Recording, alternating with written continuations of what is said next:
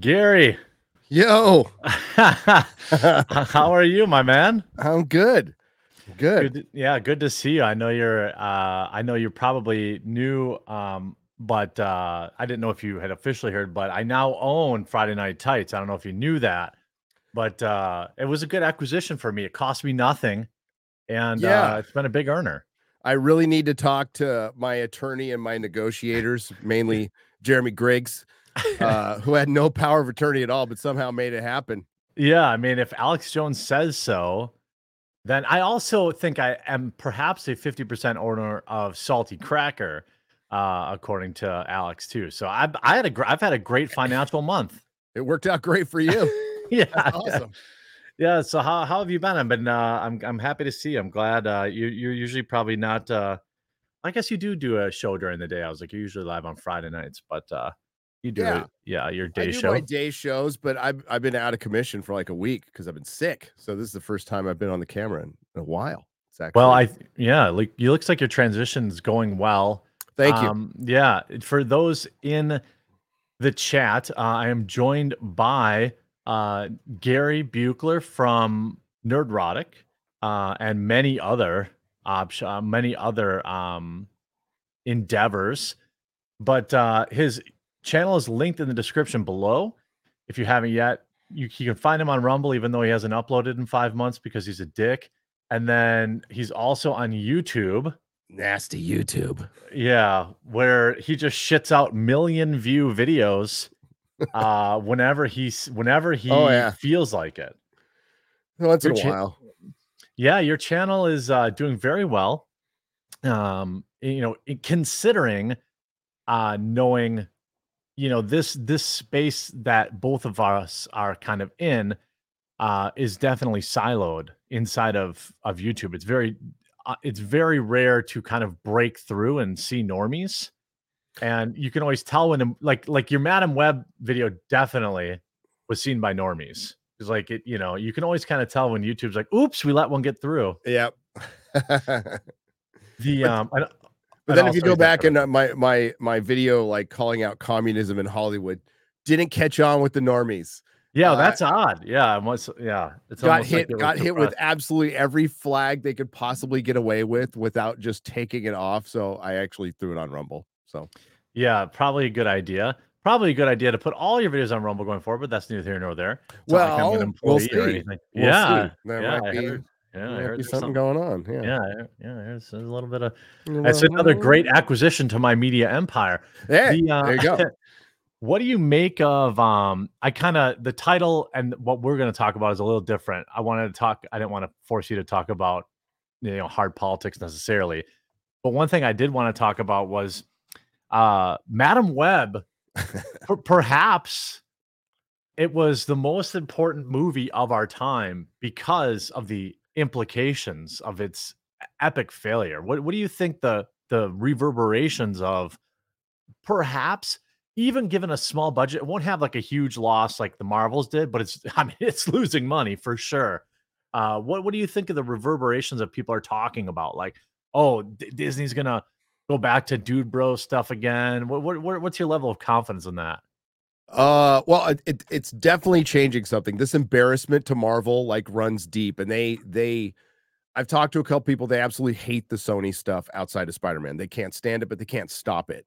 Yeah. and they can't they can't even suggest to Stone, Sony to not do it because that would they have a very loose tentative deal that rides on like Sony's the one in power, so they there's nothing they could do with it, but they know it does damage to their brand. But the the embarrassment of Madam Web goes way beyond what I expected. I I did not expect to get. 400,000 views on that review. I just did it because it was fun. Uh, because Yeah. it was, I mean, the movie is like bad, but it's funny bad. It's not like the Marvels. Yeah, the one thing I thought, you know, the if people want to equate, in my mind, the the Spider Verse, although Madam Web was not is not in the Spider Man Nope. universe. You have to be, yeah, that's clear. The um, it's like going out, you know, when when you're single or if you know, and then like the girl you want is like attractive and hot, and that's Spider Man. But in order to get her, your six friends got to take the four or the five other grenades that are hanging out with her Yeah. and, and that's kind of what Now, I think that there are there's good there's a good movie that exists for Venom, for Carnage. Yes. All these things but they just don't make them. DC is like we own this shit, but we don't want to make good movies. I mean, other than Batman, you know, they don't care about anything else. No, the, the, there's there's like there might have even been a good Madam Web story if you made it like a rated R horror movie or something. Uh, I'd buy that, that. Yeah. That that proceeds to origin of being crippled and blind, which is stupid as hell, which is so funny. Um, but no, th- this reached the, the cultural zeitgeist because it kind of brought people together and going, yeah, this is really bad. And maybe it's just time to end the superhero movie at this point when we're digging up Madam Web, who is crippled and old in the comics. Yeah. And sits in a chair and tells Spider-Man what to do, basically. That that's what she does. You know, well, and when you have Sydney Sweeney in a movie and you don't have her no, I know peeled into latex, what are you even doing? Dude, they had the Julia Carpenter Spider Woman, which there's a lot of Spider Woman, but the main yeah. two were Jessica Drew and Julia Carpenter. Yeah, you put Sydney Sweeney in that costume, hanging upside down for two hours, you're making more money. I'm invested. Yeah, I'm seeing it. I'm yeah. buying action figures. I'm buying the I'm buying the uh, DLC screen, you know, gun camo from co- crossover on Call of Duty. I'm buying all that stuff, and they put perhaps one of the most hilarious things is you saw them in the suit. I think basically for eight seconds, roughly in the entire roughly. movie, and the entire. I, I don't know how you do something this bad. I think my my thought was that these are just leftover scripts that they committed to when it was like anything they put they shit out was making a billion dollars. Like, you know, people, you know, I think you, know, you can look at Aquaman. That movie had no right to make a billion dollars, but it was just things were so nuts at that time. I mean, uh, Captain Marvel made a billion dollars. You know, so these are these have to be just like leftover scripts where they're like, ah, shit, what do we even do with this? What do we? I guess well, because you got you had to think they they put no money into advertising it. Like they they knew this thing was going to tank. They actually equaled well, the budget was low, but they equaled the budget with the marketing, which is still pretty low for a big tentpole movie. Yeah. Uh, the director went out there saying that the, the theaters were clamoring for it, and maybe because they're starving right now. I, I can't really see that considering I sat in an empty theater on opening day. And yeah. no, you're so studios need to put out content. That's the point now. They're putting out content and they're not putting much into it. And without getting going too far down the rabbit hole, you're a nerd, you know the name Tom Rothman. He used to run Fox during the X Men movie mm-hmm. regime. You get some good ones, you get a lot of bad ones. He hates superhero movies. He doesn't give a crap. So that's why, like, Madam Web wasn't woke. It had the foundation of intersectional feminism for women, blah blah blah. It was just the, girl power, generic girl power. But it was like norm. Yeah, it was like '90s girl power stuff. Yeah. you know, yeah. Uh, and it, it it was just honestly bad, and it brought people together but it shined a light on Marvel because the lines are blurred now. Like, can you tell the difference between the Marvels and Madam Web? No, of course not. No. They're both equally as bad. The main actress thought it was a Marvel movie. She yes. referred to yes. like, it was like, mm, no, this isn't a Marvel movie. And she also could not. I mean, that disastrous interview. I wish I would have did a video on it, but like comic book stuff isn't doing that well with my audience these days. And um, but like, dude, the, the, for those of you that don't know, she, the Dakota Johnson or whatever, you may have known yeah. her from showing her boobs in Fifty Shades of Grey, and that's about it. They they are like, can you name a Spider Man movie? And she's like, no. Like, how many Marvel movies you've you seen? None. Like, ooh, fans are gonna love you. oh, and then the writers come out and say there's uh, Madam Web has no backstory. Yeah, uh, yeah. Except there is a backstory, a deep one. Yeah. We set the movie in 2003 so we could put Toxic in it. It's like you could still play that song today. I mean, it just it. It's none shockingly. It, a, it was shockingly uh transparent because yes. I. The funny thing is, I 100% believe all of that. I believe that they're like, "Ooh, I want to make a movie. I want to put Toxic in there. Let's build around that." Like yes. that, you know, I totally believe that happened. That was their hook. yeah, uh, like, give me twenty million dollars. I'll make you. I'll make you a billion. Right. Oh God. It, it's so it's not going to make any money, and uh, you know Marvel's failure, and now we get article article after article at this point. There's a big one in the Hollywood, Hollywood Reporter. Reporter just turned on them. Yeah. yeah. yeah. It's basically saying, yeah, Mar- Marvel's not rebooting. they're retooling and that MCU, uh, the it was called the Rise of the MCU book that came out last year was filled with information. But there's a quote in there from Kevin Feige from 10 years ago saying, if we ever had to reboot, I would consider that a failure. Well, you're rebooting. You, yeah. You, you, can call it retooling or whatever the hell you want. Now, the question has to be asked, and I think this is what you asked can the, the, the people who created the MCU uncreate it? No, they can't. These are the same people uh, the people working on the Fantastic Four movie worked on a bunch of the Phase Four and Phase Five crap mm-hmm. that we mm-hmm. put out, like Black Widow. So none of it's going to get any better. You're, you're going to hear we're going to focus on main characters. Yeah, they're going to turn Johnny Blaze game, you know, of course, gay and black or whatever. And it's like yeah. that's what they're going to do. They're not going to change. So uh, it, it's going to be a long road to failure because they are taking a break. And Deadpool three will probably do good. It'll probably do really good. It's just like Spider Man. It, it, it will do good you know, even if everything else is shit, Spider Man does good. Deadpool will do like 800 million, seven, 800 million, probably. Part of part of it, and by the way, everyone, I'm joined by Gary from Nerdrotic. You can catch him live on Friday nights on his wildly popular Friday Night Tights show that I now own. But also, you do a show during the day with um Chris Gore. So oh, Chris Gore. Do, I do yeah, real BBC with with uh with Az from Heel versus Babyface and Mauler. And yeah. then Chris Gore on Wednesday, we do the Nerdrotic Nooner. Thanks. So yeah, make sure you tune in uh, as long as I'm not streaming. And um, you know, he's got he's building quite the live streaming empire. One thing I noticed, you know, one thing is is certain about the the um the box office to me that actually has nothing to do with woke or non woke because it's still capable of producing billion dollar movies. We had at least two this year, um, well, at least I'm Oppenheimer is right on the cusp. it's close. It it's close enough. Didn't, didn't make it, but it was close enough to call it. I mean, yeah, it shouldn't have made as much money as it did. It was amazing. Yeah, I know. I couldn't believe how much it made actually, because I thought I thought the movie was fine, but not not amazing. Yeah.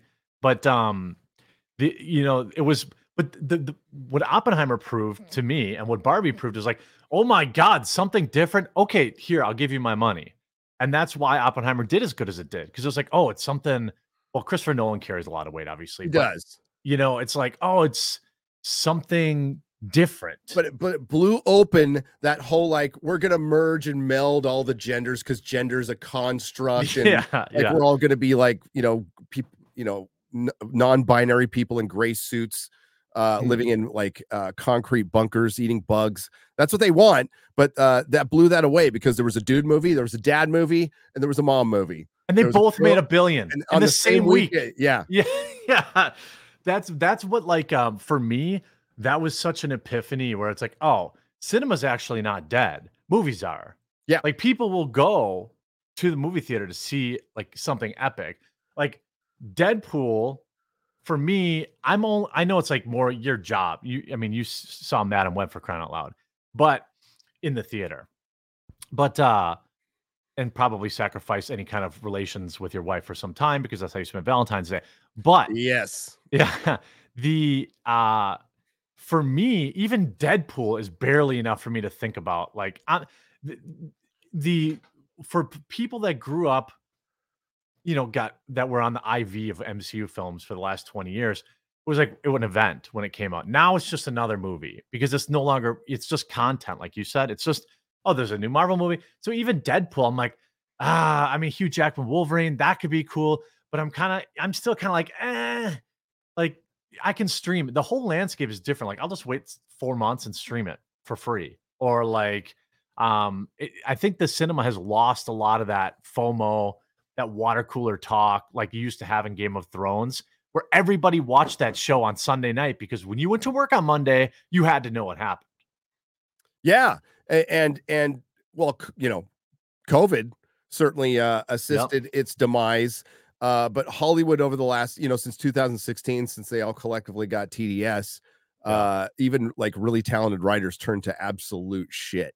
And uh, they wanted to become part of the fortification process and start engineering social behavior through freaking entertainment instead of just entertaining people. And then maybe you can get a message across through a really good story, you know, uh, on the human level. They forgot that. It's gotten so bad. Like, even there's a mini revolt going on in the freaking Writers Guild of America, of all things, right now over Mm. the DEI stuff that's been there. We've been we've been talking about it Yeah, for years, Yeah. years. So Elon posts up one thing that's been on a website for for two or I three know. years. I was like, I think I did a video on this three Right. years ago. yeah, yeah. That sounds familiar, but hey, Yeah. at least it's getting out there, right? Uh, but it's a little late. It's like, hey, there's a hole in the Titanic, and I'm in the lifeboat, or you know that that's that's pretty much where they're at right now. Well, they see the writing on the wall too. With one of the things on my list to talk to you about is is the fact that they they knew that AI was coming for them, and so that was a big negotiating. People think it was about the money, but it really wasn't. They knew that you could take a writer's room in two years. You're going to take a writer's room in a year. You'll be able to take a writer's room that was 15 people, make it three. Easy. And I mean, yeah, right. You could probably do that by the end of this year. oh, it's going to affect effects work. It's going to affect gaming. You know, dude what sign- thing is just going to destroy the video effects community like the, you see They're that um gonna- what's the one that came out um I the forgot vid- the name. I know what you're talking about. dude it looks. ah, You're like, I thought that was supposed to be five years from now. Oh, it's happening now. So yeah the puppy years- video Yeah, yeah. Like they, oh, and they did the comparison of the Will Smith eating spaghetti from two Yeah. years ago to today. And it's like uh the effects community and a lot of, of people in the gaming commu- community community. I hate that fucking word. i know People who yeah. fucking work for gaming in Hollywood are gonna be Yeah. out of work. They're they got to be work. shitting their yeah they got to be shitting their pants because like if if that's where ai leapt in a year i mean you're going to talk about the video effects that was done by hundreds of people will be done by five dorks who are like understand ai algorithms and understand how And they're all gonna be the right named. Shad. Right. Yeah. Yeah. Yeah. Yeah. Shad. Shad is AI war. Yeah. Yes. The the it's so weird. And then the writers, I mean, because you could because it's a double-edged sword, I think, because Marvel made a concerted effort to make their movies formulaic. Never have any stakes. You have your three distinct parts. Well, now you're asking to be algorithm. You wanted to make it an algorithm. Well, now you got it, and now You you, just it. feed it in. and and it, and the fight i got to before um i made some contentious uh, uh strike videos uh, i got to talk to um a wga negotiator through robert meyer burnett which i Yeah, eternally grateful for that'll never I- happen again. no it won't but i did hear get a couple it was a very milk toast interview but we got a couple of snippets. Like for one the wga didn't they they wanted streaming numbers to be transparent but it wasn't their concern. They just wanted more money up front and the the the other because you want to know why? Because the numbers are low. That's why they, Yes, nobody wants them released Nobody because they're incredibly low. Yeah. um the other one was it wasn't to to preserve their jobs it was a fight over control of ai not to get rid of it who controls it Yeah, the writers' room wants the tool. They don't want to be replaced by that. Yeah, yeah i tried to insinuate i'm uh, to the guy I, I tried to do it lightly i'm like but don't you think they're using chat gpt already like if Yeah. i was a writer and i had writer's block i'd be oh i'm gonna chat gpt that shit just to get me going you know Yeah. I talked to a guy yesterday or last week. Um, I, his name escapes me right now, but he's really deep in AI. I had him on the show. He uses it to write tweets. And he's like, Yeah, I get like I I I, I write like a thread. Chat GPT uses writes 80% of it. I go back and I, I clean it up and it, I write a banger tweet in, in five minutes instead of 20 or 30 minutes. And that's how I think most people viewed uh AI as a as an like it was going to replace assistants, but no, it's going to. You think Disney's going to be? Here's the the black pill about AI. It's all going to be owned by Amazon, Google, and the government. Like there's no going to be and Disney. You know, like th- that's who's going to control it all. We saw this hilarious backlash with um Google AI this week, where yeah everybody was black, and um a- and, it's like you, you know Uh. they're like whoops i loaded in the dei too early the but the in in hollywood there is so little that they do that is original and interesting and it's always when i see something original and interesting that's when i feel like I'm not i feel compelled to go see it in the cinema even if i'm like ah it's only going to be okay like i remember paying to see midsummer i was like ah it's probably going to be okay but at least it looks different and like i have Yeah. to go pay to see this movie and it was bizarre um it was okay um it was just different that was a long time ago but i just remember being like talking to my wife and she's like eh why don't we just wait till it comes out? I'm like, no, we got to go see it in the theater. Otherwise, they'll stop making, they'll stop taking risks. That's why there's a dozen Fast and Furiouses. Like, Yes. there's no risk. No, and it's algorithmic and it's the corporatization, and we're seeing the old studios full. That's why I went and saw The Northman in theaters. Me too. like, exactly. God, I need to see like that is the kind of movie I want to see in theaters, and I loved it by the way.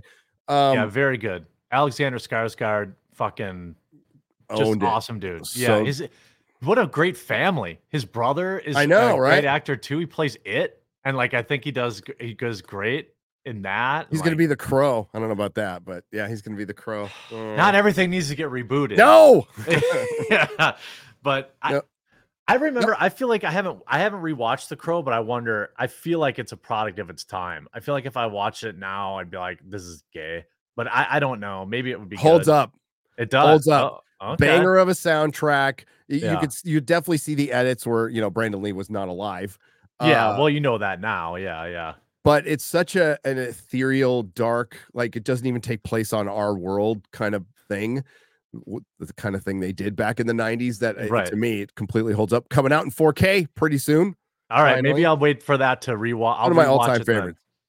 Yeah, I watched it when I was. I think it came out when I was pretty young. I was like twelve or thirteen, maybe. I feel like watching God, it. You're a baby. I know. Yeah, was- yeah. You're the grandpa of the community. Yeah, right. yeah, yeah. The I feel like it did, but I remember watching it at the time, and I was like, "Oh, I've never seen anything like this. And then I was like, oh wait, Sting. Then Sting started to try to look like the Crow. Remember that era where like Yep. Sting the wrestler? I was like, wait, he's ripping off the Crow. Um, but the yeah, it'll be interesting to see. One thing um I was going to ask you too because it was pretty um pretty thought provoking. Um, Drinker put out a video yesterday, like the end of the Girl Boss yeah.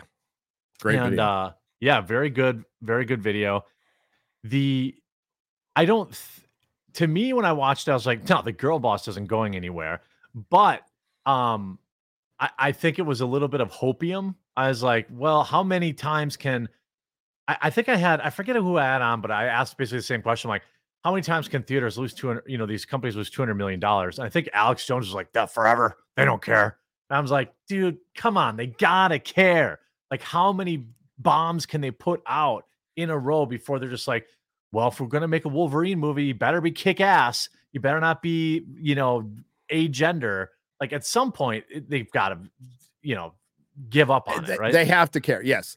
Uh, I disagree with our boss, Alex, who Yeah. apparently gives us all orders. Mhm. Um, I disagree wholeheartedly. Uh, they cannot care while investor money is flowing in and this whole streaming thing. And it and it's it was like uh the dot com boom, right? Right, Back yeah. and and the and the and the later tech bubble. Uh it was a bubble. It's burst. So now they care. Now when when drinker i'm gonna you know i can't totally speak for drinker but when i say like the mcu is dead or marvel is dead i mean it. They're still gonna make mcu crap for a little Yeah, while. they're still gonna make it for three more years but where it's dead is with the with the normie with the general audience. The numbers prove it. It's done. You saw that decrease from the beginning of phase four until it hit rock bottom with the marvels and because they saw that decrease they were forced it was a panic move to to they weren't if, if you were smart and Marvel, the minute you owned X Men, you make an X Men movie. You why a- isn't there two or three of them already? there should have been three. No, Yeah. we get Shang Chi and all this other shit, and it, Yeah. and they were forced to make a Deadpool three and bring Hugh Jackman back. He said he would never come back until they backed that Brinks truck at him, and good for him. But uh, and then they're forced to put a costume on him. Like, yeah yes, that that is their way of trying to bring people back, but it will just bring people back to Black Falcon, Captain America, which will follow that. Agatha is coming out later this year. nobody's going to care about either one of those Nope. Uh, we still have Ironheart. We still got all this crap. Nobody cares out. about Ironheart. Yeah. The well, the the other thing is what um where I mean I 100% agree with you, and then I would add the real problem is downstream where there's no longer any reason to pay for Disney Plus because like a lot of people it's like oh I'll pay for Disney Plus because I'll watch the Marvel movies when they come out. Well, if I don't give a shit about those, like Marvel, Disney managed to blow up Star Wars. Yes. I mean, they killed it. I don't care about anything Star Wars related anymore. And it's like, dude, all you had to do was not fire Gina Carano, and all you had to do was not put out 700 series at once. And it's like, nope, got to do that. Got to make content. oh, we got to make a Loki show. We got to make a. I'm like, they oversaturated the market, and now it's like, oh, there's a Star Wars movie. Yeah, big deal. It's another. It's another year. It's another Star Wars thing. That's it's no. There's no. It's not an event anymore.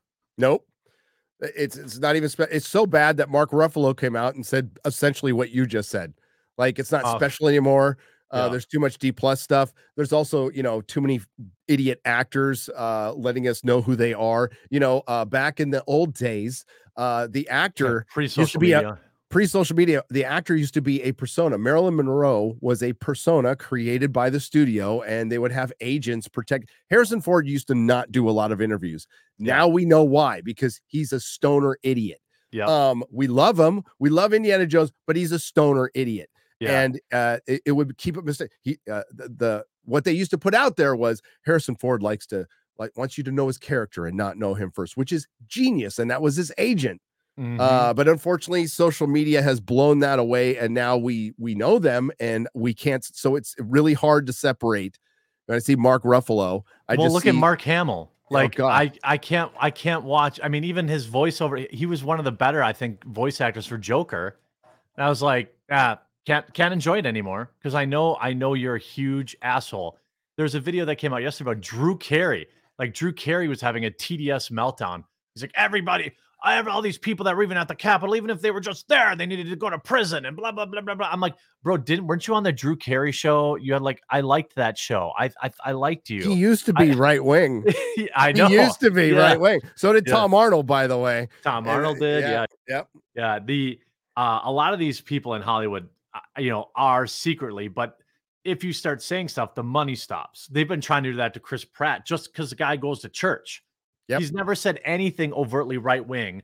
He attends a church, which is all they had on him, and they're like, you know, the the left has been trying to like uh, Republican jacket him for years. He does not strike me as a guy that's very political. He just doesn't. No. And uh, also, I don't care. I don't care. 99% of the bands that I like would probably never, like, if they found I was going to their show, they'd put out a tweet and be like, fuck this guy. I hate him. You know, like, most of the bands I listen to are like very left, you know, in their. I wish I didn't know that. I wish I just enjoyed your music. I wish I just, somewhere along the line, someone convinced actors we gave a damn about who they were instead of who they play. And that's where things fell apart. Yep. And it fell apart for them. And now there's like the cope is starting to happen. They're like, uh, Natalie Portman came out and basically acknowledged Yeah. that kids don't want to be actors anymore. They want to be on TikTok, which is frightening enough. But Yeah. uh, that's that's the reality that that the being a movie star, being in a scripted film will never go away, but it's no longer the top form of entertainment. It's not. Remember, uh, kids who used to want to be rock stars, then Mm-hmm. they wanted to be actors, and now they want to be on social media. It's the number one job uh, Yeah. that high schoolers want to do is YouTube or TikTok. Or, You know, they want to be social media influencers. You know, and then by the way, you know, like for example, a, a random Nerdrotic episode with a million viewers gets as many viewers as Jimmy Kimmel. Like, yes, Jimmy's on every night and he might average a million viewers, but like, you know, your last your Madam Web ep- web episode gets as many views as as Jimmy Kimmel, a production that cost, you know, I don't know, hundred thousand dollars a night. Yeah, I don't know. Yeah, millions Well, and millions. Team of writers. Yeah, t- yeah, exactly. And you're just, yeah, you know, one very old guy in his Mhm. room full of toys. And they, you know, I think that No shame to my game. hey, no, I I get it. I I mean, own it, man. You know, I, I think that that's the well, I think that the funny thing is not that you know, because everyone loves when YouTubers and content creators talk about money. But um if you look at like the profit margin, studios wish they had our lives. Oh my god, yeah. they have to spend a hundred they have to spend 400 million to make a few million like it's like if i put out a video that flops i lose nothing like i'm like oh well, time but you know and and there's yeah it, it's it's wild when you have oh by the way i was reminded of your toy that person that's like you don't even watch doctor who and then you responded with that was so great i kind Uh, of from the Marys too. That was yeah fun. yeah the um i think that i, I kind of stopped engaging with those people but that was uh that was very very I was- that was a normally don't. song. That was the lowest hanging fruit in the world, and yeah uh, I was like, I gotta pick pick that one. When you know they just they, most of these people you know they watch the shows that ideologically align with them Yeah. not shows that they like so they, they that's why I always used to say this about Batwoman. I'm like, there's a reason every Sunday night it's trending on Twitter. And then when you look at the ratings on Monday, they lost another 100,000 viewers. These people are not real. They're on Twitter, they're bots. They don't buy shit, they don't pay to see your stuff. They have their mom's Netflix account, and then they spend their lives talking about that shit online. And so Disney thinks, like, Disney probably thought there were hundreds of thousands of people that were genuinely offended by Gina Carano's tweet when it was really a few hundred with a bunch of alt accounts who are terminally yep. online, who've never bought Disney, don't pay for Disney Plus, don't, and then they reacted to it. You know, it's like this is what you get. That's part of the reason our films suck. Yes. Uh, did you see the protest? Uh, Drunk 3PO did a made a video about it. The you know, remember that's uh, a couple of cosplayers in Canada wanted to yes. protest her appearance. Yeah. yeah. So Drunk 3PO went out to the protest. It was five people. Whoa, okay. It was That's five whole people. Yeah. Yeah. They had uh, they posted up like banners or um yes. flyers and stuff that they, they look exactly how you expect them to look. And meanwhile, Gina Carano has 300 people in line waiting to pay her for yep. an autograph. Yep. You know, the uh, that's the um, that's but that's the perfect personification of you know those people probably have a bunch of alt accounts. They sit in a Discord and like you know jerk each other off to horse porn, and then they're like let's uh, everyone like and retweet this right away because it's super important. She's literally killing trans people. And none, and then really nothing happened other than a shitload of people canceled Disney Plus. Shitload of people said, I'm done with The Mandalorian. And I'm sure there's a reason. One of the most frustrating things for my channel, and, and probably for yours too, is that they don't release ratings anymore because mm-hmm. that used to be like easy pickings. Whenever yeah. whenever it came out, like, oh, here's the new ratings on Batwoman this week. Whoop, wait, wait, wait, I have this. Here, let me check the ratings on Batwoman this week. Ah, yeah. like uh, it'd be it'll be easy every. Oh, here's another show that's terrible. Oh, look at their ratings; they're tanking. Then suddenly they're like, oh, well, we're gonna get rid of ratings, and we're gonna get. Remember, Netflix first did it; they got rid of reviews, um, because they want to gaslight people and be like, oh, you really want to watch this Amy Schumer stand up, which is, I think, I think the Amy Schumer stand up is what got rid of yes, the ratings on Netflix. Got rid of the the down vote. Yeah, and then Brie Larson's Captain Marvel is why Rotten Tomatoes completely changed their system. It's like, well, what do you mean people don't like it? Now, I I admit people do. I have never in my life like gone out of my way to leave a negative review for something I've never consumed. I don't, but I know people do it. Yes. But the media always forgets you know, you look at the the pie chart and it's like, oh, there's I remember um what's his name, Director X, uh, who was whining. I did an interview with him. I never uploaded because it was really boring. Um, and uh he was very nice, like he's very cordial. I just the interview was kind of like boring and I didn't interview it. I didn't upload it, but he's like, you look at all these people review bombing my show. There's like 500 one stars. I'm like, yeah, but bro, there's a thousand 10 stars and it's not even out yet. So so they're also positively review bombing your show, or you don't care about that. Yep. And and I, I guarantee you, if you just look at it practically, that well, it's probably in the company's best interest to maybe farm out a little money to a third party company that might flow out some positive reviews on those uh and uh because they they have a financial interest i would believe that more than a guy hiring a bot farm to to just downvote Brie Larson's Captain Marvel because he hates yeah. it. Yeah. Uh, you know, th- there's review bombing on both sides. It equals out, and it's it's. I mean, what's the what's the audience score for Madame Web right now? If it's anything above like five, it's ridiculous. It was actually quite high when I. Saw it It was super it. high when I saw yeah. like sixty six percent. Yeah, it was. um, it's fifty six now. But see, here's another thing that they do. By the way, everyone, uh, I am joined by Gary from Nerdrotic. You can catch him Friday nights on Friday Night Tights. Uh, his channel is linked in the description below. Uh, his Rumble channel, but he's also on YouTube at at Nerdrotic, um, and on Twitter by I think it's Nerdrotics plural on Twitter. Yeah. Um, and then the um, so give his stuff a follow. Excellent. He does a live stream Thanks, Real man. BBC with Az from Heel versus Babyface. Shout out to Az. He has inspired me to get healthy too don't tell him that because his ego, you know, doesn't he doesn't need it. But yeah, um, really doesn't. He also does a show with Chris Gore of Film Threat, I think is, is his gig, right? Yep. Um, so this dude's live all the time. One thing I noticed here's so first they started kind of suppressing user reviews, but then they started doing this little thing, which I don't know if you can see, but maybe I can zoom in. Yeah. It's 56, but only 500 reviews. Yeah, so there's so they there's, hold back tons of negative reviews and they release them in batches. Is what they started doing. They do. Captain Marvel. there- there's verified. You have to like have your movie ticket, or I don't even know what that. It doesn't apply to television though.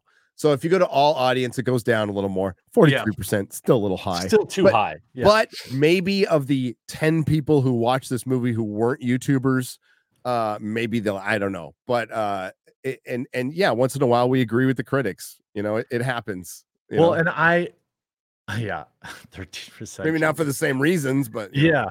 Well, what I'll say this too is, and, and I think you would probably admit this too. You know, sometimes my wife gives me shit. Like, you know how you'll be watching something and you'll see like, oh, it's like I famously, I'm like, oh fuck. During the Batman, when there was like that stupid throwaway line about white privilege, yeah. I was like, here we go. Like, like, and like my wife's like, dude. So like sometimes, so I admit sometimes when I watch something and I'm like, oh, the movie was two hours and 30 minutes of movie I liked, and there was one throwaway cringe SJW line. She's basically like, don't be such a bitch. Like, don't let it ruin it for you. But it's hard when you like live in this world. You're when we watch stuff, we're looking at different stuff than than normies. So like the normies giving this movie a 50% again out of just five. Well, if we look at the all audience 43, it's probably not that crazy. Like they're just like, oh, it's a dumb. I mean, who saw this movie? 13 year old girls and and you and your wife. So, you know, I, it's hard sometimes to, to enjoy modern cinema when It's we've been so tainted. It's it, for yeah, it's not cinema, and it, we have fair, we yeah. have been tainted, but so is Hollywood, and and it's become so laughable.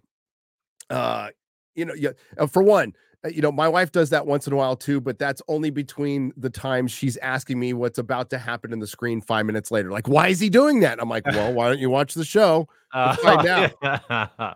But no, You're one uh, of those guys, huh? yeah, I You gotta watch it by yourself one time, and then you bring the lady. That's Yeah. you know that's usually how I do it. So I get my 50 questions during it that all get answered Yeah. if you watch the movie. Okay, Mrs. Nerdrotic. Uh, no, uh, no, yeah, not a sensitive issue at all. uh, but um, with with how much it's been tainted and so predictable, there's a trailer. I, I don't know if you're aware of it, Chrissy uh, Mayr. Uh, actually, Disparu shared it with us yesterday uh, in our super secret FNT group. Uh, Oh, there's a. Max uh, series coming out called The Girls on the Bus yeah, and yeah, it's about a seen it. bunch of w- women reporter and i think one of them's supposed to be candace owens who works for fox or something like that. Yeah, and she's the black woman who works for the racist and bigoted. And it's like it's all propaganda. I mean it's just pure propaganda. And it's it will be the most predictable movie ever. Anything that is that is uh anything with identity politics or intersectional feminism there's only three ways that movie can go. Uh it's either a uh duplicitous man uh a weak man or a woman who was held down by a uh, a man who was always powerful to begin with. She just had to not be held down by a man anymore. That's pretty much it. Yeah, there is your there is your souffle of uh, of woke entertainment, and uh, so it's easy to pick out. Yes, when I see when it, I mean, aside Batman, the Batman's third act was shit too because it, it was bad. the yeah. Riddler is an incel. And, they Yeah. just did that incel thing in the boys. So maybe we watch too much media and we see like similar patterns. Uh I think Dude, by the, way, point. I loved his character um until kind of that. until he had the spurg out at the end. Yes. Yeah, the spur out at the end fucking ruined him. I was like, and, he only had like 500 subscribers and he was like this mastermind yeah, somehow right. rent vans and blow up a city. it's just like, okay. It was a weird tie-in. It it was very immersion breaking, which is a huge like when that shit. I don't even like fourth wall breaks. Like like even when Deadpool does it, which is universally liked, I don't like it. I'm always like, oh oh yeah, I am watching a movie. Like I kind of like to. I know that's nitpicky, but that's just for me. I just my personal taste. I don't care for them, you know. Yeah. Like when they look at the camera, like Zach Morris on Saved by the Bell to always look at the camera. Yeah, You were probably too old when that show came out, but the um, very too old. yeah, that was my first first crush all day, Kelly Kapowski. Like that's no doubt. She's uh, she turned out to be not a trash human, I think too. She just kind of acted in her few things and went away. That's what I want from a Hollywood actors. Mark Paul Gosselaar did the same thing, acted in a few things, went away. Perfect. I don't want you hanging on. And by the way, now I think Hollywood just has a, a clone machine. Here's a, a theory I just came up with right now that's definitely true. Do you remember the episode? What was the episode where uh, clones didn't have belly buttons? Do you remember the show where you could tell if they were a clone if they didn't have a belly? I don't remember that. Chat, will chat know, will pro- chat will bail us out. Yeah. Um, my theory. Uh, I feel like it was like The Simpsons or something. Um, I don't know. A lot of people. Oh, that's actually a scientific thing because they didn't have an umbilical cord. Oh, I I remember from like uh, I remember from like uh, a TV show. Anyway, um, my theory is that clones have belly buttons, but their eyes get further and further apart. And like that's why we're getting all these you know uh uh uh rachel zegler black rachel zegler um halle bailey. And then you know there's going to be probably like an asian rachel zegler which her eyes will be even further apart. And and they're all the same they all say the same bullshit although it's going to be interesting to see Rachel Zegler on tour. You know, I can't wait for pro Palestine Rachel Zegler to be on press tour with Gal Gadot. Oh, that would be gonna be- great. oh, He's so good. wonder if they're going to separate those two. That'll be funny. Uh, Anya Taylor Joy too. It's that's. Uh, I think that's you know it's either that it's clone or alien human half uh, half breed. It's one of the Yeah. two. Yeah, yeah, yeah. It's something like there's some look that you know all these new Hollywood and they all blow ass. Like I don't understand. Well, I do understand it, but if you peel away the layers, one thing Director X did tell me about, and I'll give him his Director X moniker. He did gripe between us, and this is something I I think he said publicly, so I'm not like outing him. He basically acknowledged that there's tokenism in directors in like Disney and stuff. Like like you hire Nia DaCosta, who had directed jack shit, who had directed a terrible Candyman movie, which was about gentrification, and you give her the Marvels, like a three hundred million dollar. Like these these directors do nothing. It's it's all done by whatever you know. Disney just handles it. They're like, oh, let's get a diverse director who has no input whatsoever, and then um, we can say she's black. The actors are the same. Rachel Zegler keeps getting work. Let's look at her filmography. She was in a musical that lost two hundred million dollars. Uh, this um, what was it? Um, West Side Story, a Spielberg film. Spielberg film. I, I'm pretty sure that number is accurate. They lost. It lost between 150 and 200 million dollars. Then she gets Snow Brown, and then she gets the Hunger Games. Why? I, this woman has not earned anything, and like she's She was in, in Shazam too. Oh, she was also in Shazam She too. A in Shazam, financial yeah. disaster. Yeah. yeah, that too. Another. So every movie she's been in has been a financial. Well, I think the Hunger Games at Hunger least Games eked even. out, but like, yeah. and she won Best Action Star for Well, the she- People's Choice Awards. That that wasn't some sort of cope. yeah, that was uh yeah, definitely better than Keanu Reeves, better than Tom Cruise, better Sure. than uh Chris Pratt, better than now I admit John Wick 4 was not a great movie, but he threw himself down a flight I liked stairs. it. I'm It not saying I silly. didn't like Yeah, it's like my theory on John Wick is the same as Jurassic Park. To order them best to worst, you simply need to go in order. Go in order. Yeah, like John Wick 4 is still a fine popcorn film, apolitical. I I wish it had more character, but it was literally just one long action scene. It was a big long action scene I just wanted a little more like exposition. for a really long movie. yeah, yeah, and it was long, and it was like almost like you get burned out. I always say that about like Step Brothers. People say like Step Brothers is so great, and it is, but I get like joked out halfway through. Like I'm like, okay, I mean, like, holy shit, yeah, it's funny, but it's I've been like, it's been a, an hour long of like quips and and jokes, and that's kind of how I felt about John Wick Four. It was like, yeah, it's cool. I like Keanu Reeves. He's apolitical. It's cool. oh, now he's got a blind guy who's supposedly fighting him, which is stupid. And then, like, I mean, if it wanted to be realistic, he would just like chop Donnie his Yen. head off. What's that? I like Donnie Yen. So yeah, I, I, I, but he's not a superhero. no, These are supposed to be regular Daredevil. men. They- no, they're superheroes now. Like they straight up, Oh. they have they have uh, suits that are bulletproof. And That's nobody, true. And nobody John shoots Wick each gets other shot the a hundred times. Yeah, Nobody, shoot- like- nobody bothers shooting anybody in the head. So you know, yeah, not even by accident. Like, I, know. yeah, I do remember that nightclub scene where I was like, oh, okay. I think that was in the th- second or the third, where I'm just like, okay, c- come on. Like, Yeah. nobody, John Wick gets 100 headshots. Nobody can, t- nobody even hits him in the neck or the lower leg or Nope. like nothing. no arteries or anything. Yeah, yeah.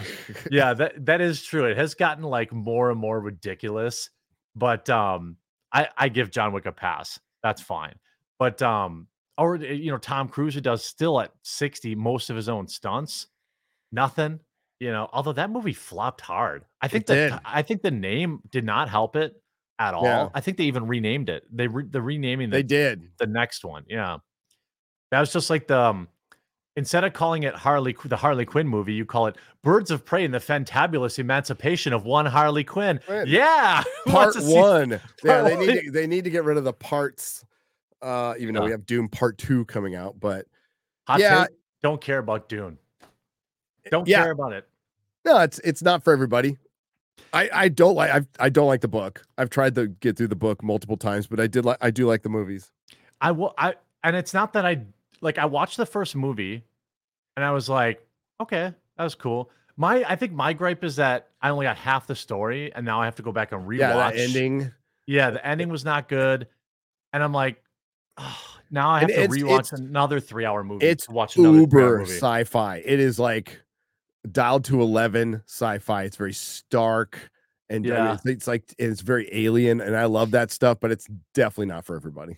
Yeah, I yeah. When I watched them, I, I didn't see it in the theater. I watched it at home, and I it's not like I thought it was a bad movie. I was just kind of like, this is it. But then, like, I think when the second one comes out and it comes out on streaming, I'll rewatch them like back to back so I can get the whole kind of story. Yeah. Maybe I just might kind of like the goldfish brain where like there's too much going on. I knew nothing about the world going in, so I had no member berries. I had no idea who anyone was. It might I might need to give it a get a uh give it a uh, another watch. But I Uh, think I watching watched the in whole thing- IMAX. It was pretty freaking amazing to watch it in IMAX. but you knew the story going in. yes, So I think like for me, and combining that with the fact that I knew it was gonna not be the whole movie, I think the whole time back in my mind, I was like, oh, none of this matters. 'cause I have to wait three more years to get satisfaction. at the time we didn't know if we were getting one because it went straight to streaming. It wasn't. Yeah. it, uh, they did release it in theaters too, but like it went pretty much straight to streaming, and we're like, we don't know if we're getting the second part. The Yeah, funny th- part is that movie cost 120 million I was gonna say that was yeah, budget wise, That's about 40 million more than Madame Web. That's about 80 million dollars less than the Marvel's initial budget, which very smart money. Yeah. uh, initial budget, we could actually say it's a hundred and eighty million dollars less than the uh, ultimate budget of the Marvels.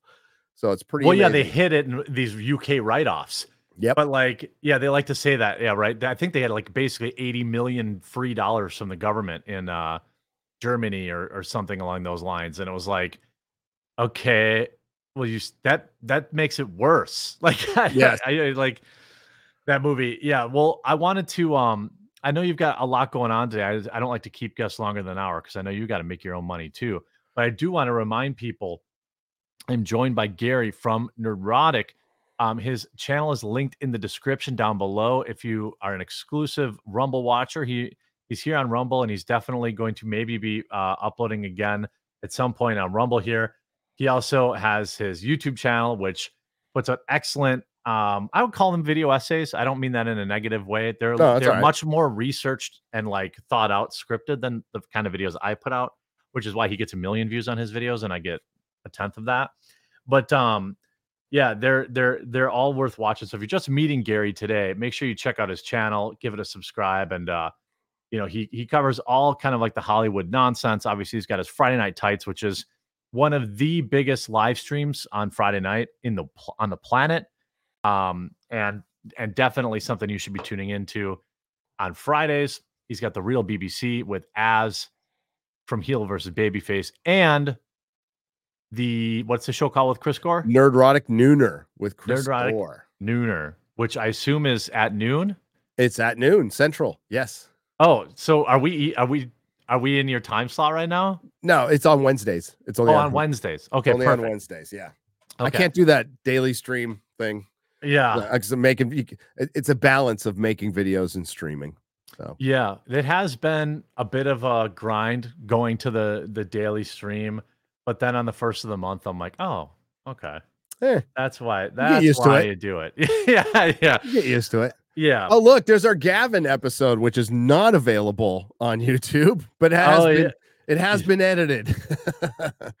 Where little Gavin's little Gavin makes an uh, yeah, he pulls make his dick out on the stream. We will have to watch the whole thing, all four hours, to find exactly where it is.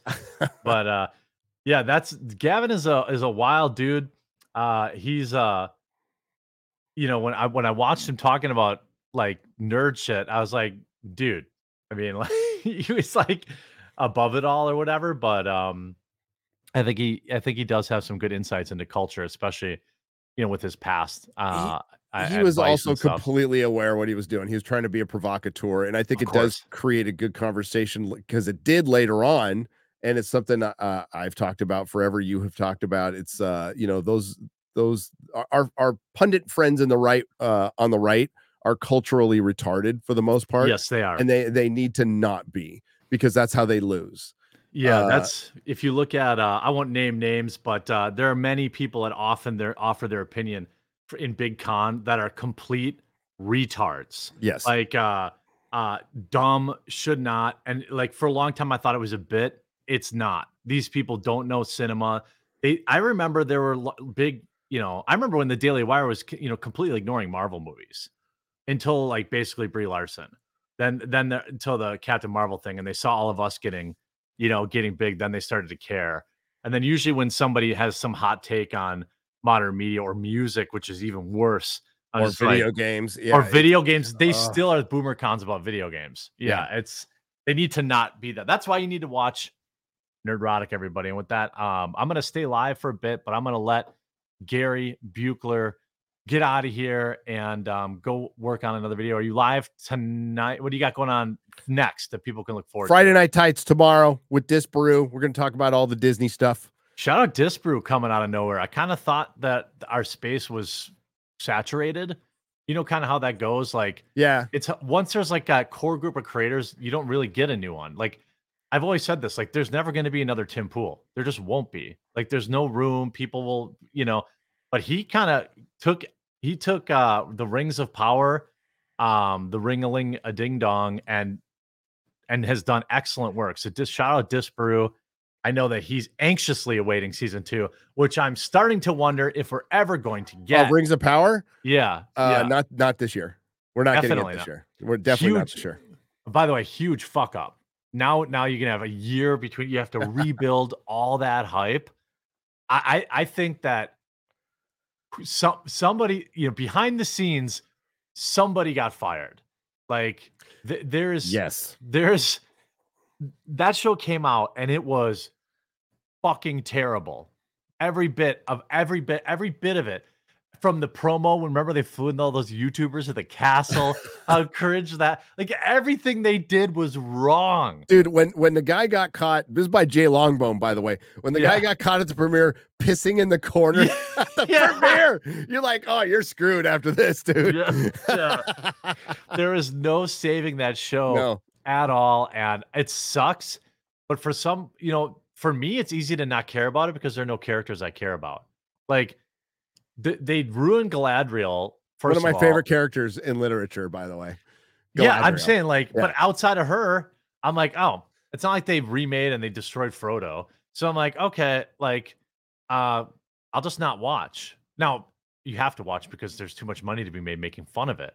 But like, f- f- it was very easy to not give a shit about that show, and it was surprise. You know, surprise.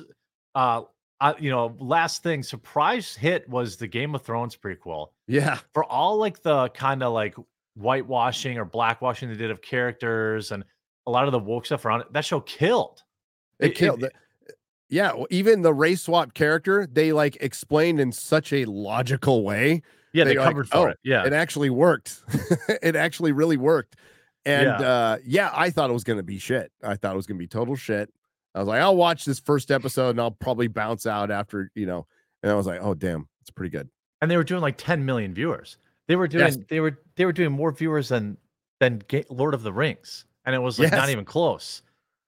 And they're Well- done. They they shot at the same time. They both had to deal with the strike and they Yeah. both had exemptions because they were in the UK. They finished essentially the same time. We haven't heard anything from Rings of Power. We've already gotten a trailer for House of Dragon. We got a release date. It's coming out in August. Yeah, You know, yeah.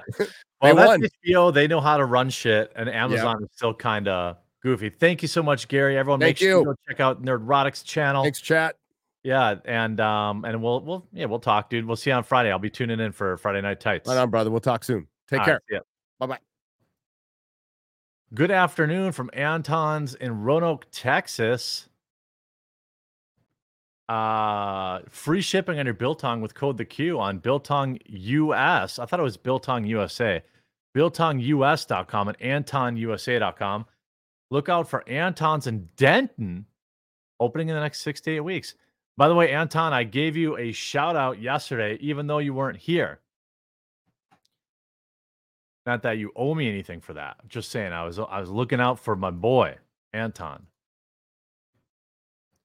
The um, it's it's definitely a a wild time out there, isn't it? I I think you're gonna see Nerdrotic on on uh on um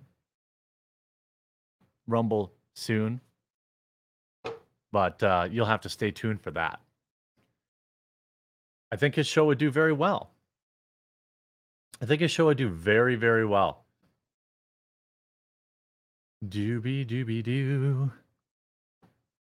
I knew it. I knew it so much. Oh, yeah, it was BiltongUSA.com. Um, some interesting stuff going on. I'd like to switch. I'd actually like to switch. I'd like to switch screens. But I can't. Let's try this. Doobie doobie doo. Let's try this.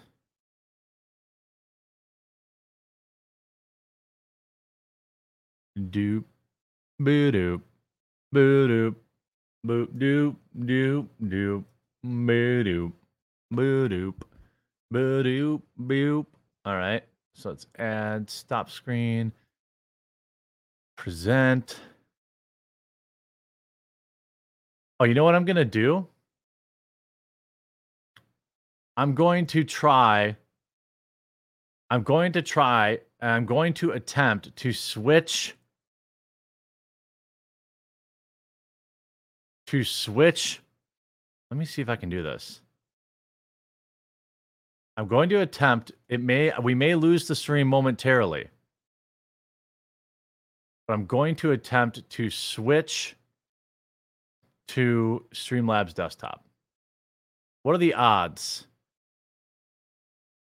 What are the odds? If it goes out, like, it'll come right back. Let's see. Here we go.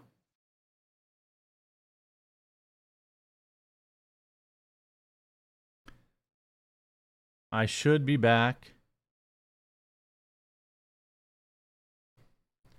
Now, one thing that didn't work.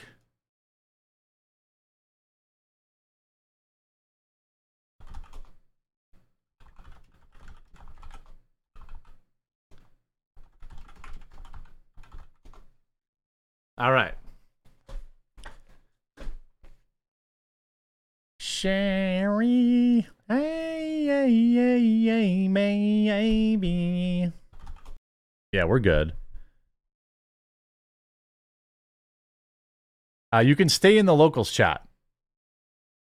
You could stay in the locals chat. Um, but it did not restart the stream there. But I have lots still to talk about.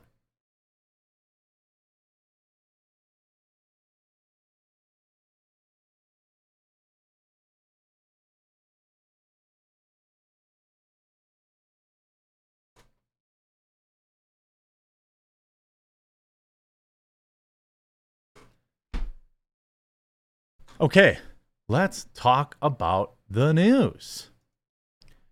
Sherry, hey, hey, hey, hey, Amy. All right.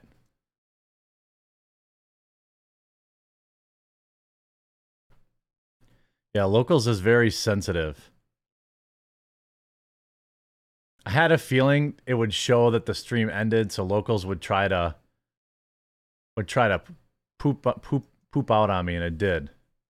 Jeremy wanted more ad revenue. I don't get any of that, so eh, I don't get any ad revenue. Okay.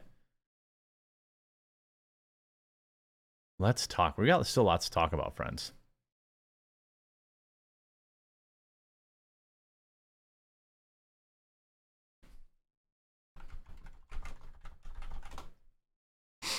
Okay.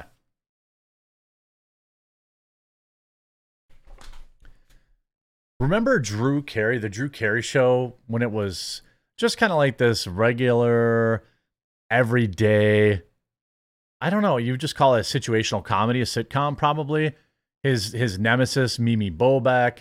Then he went from that show into uh, Whose Line Is It Anyway, which was a fake improv show that was probably totally scripted. However, uh, then he went. I think he's hosting some game show now. I think, and at at one point in his life, I actually think he was a Republican or conservative.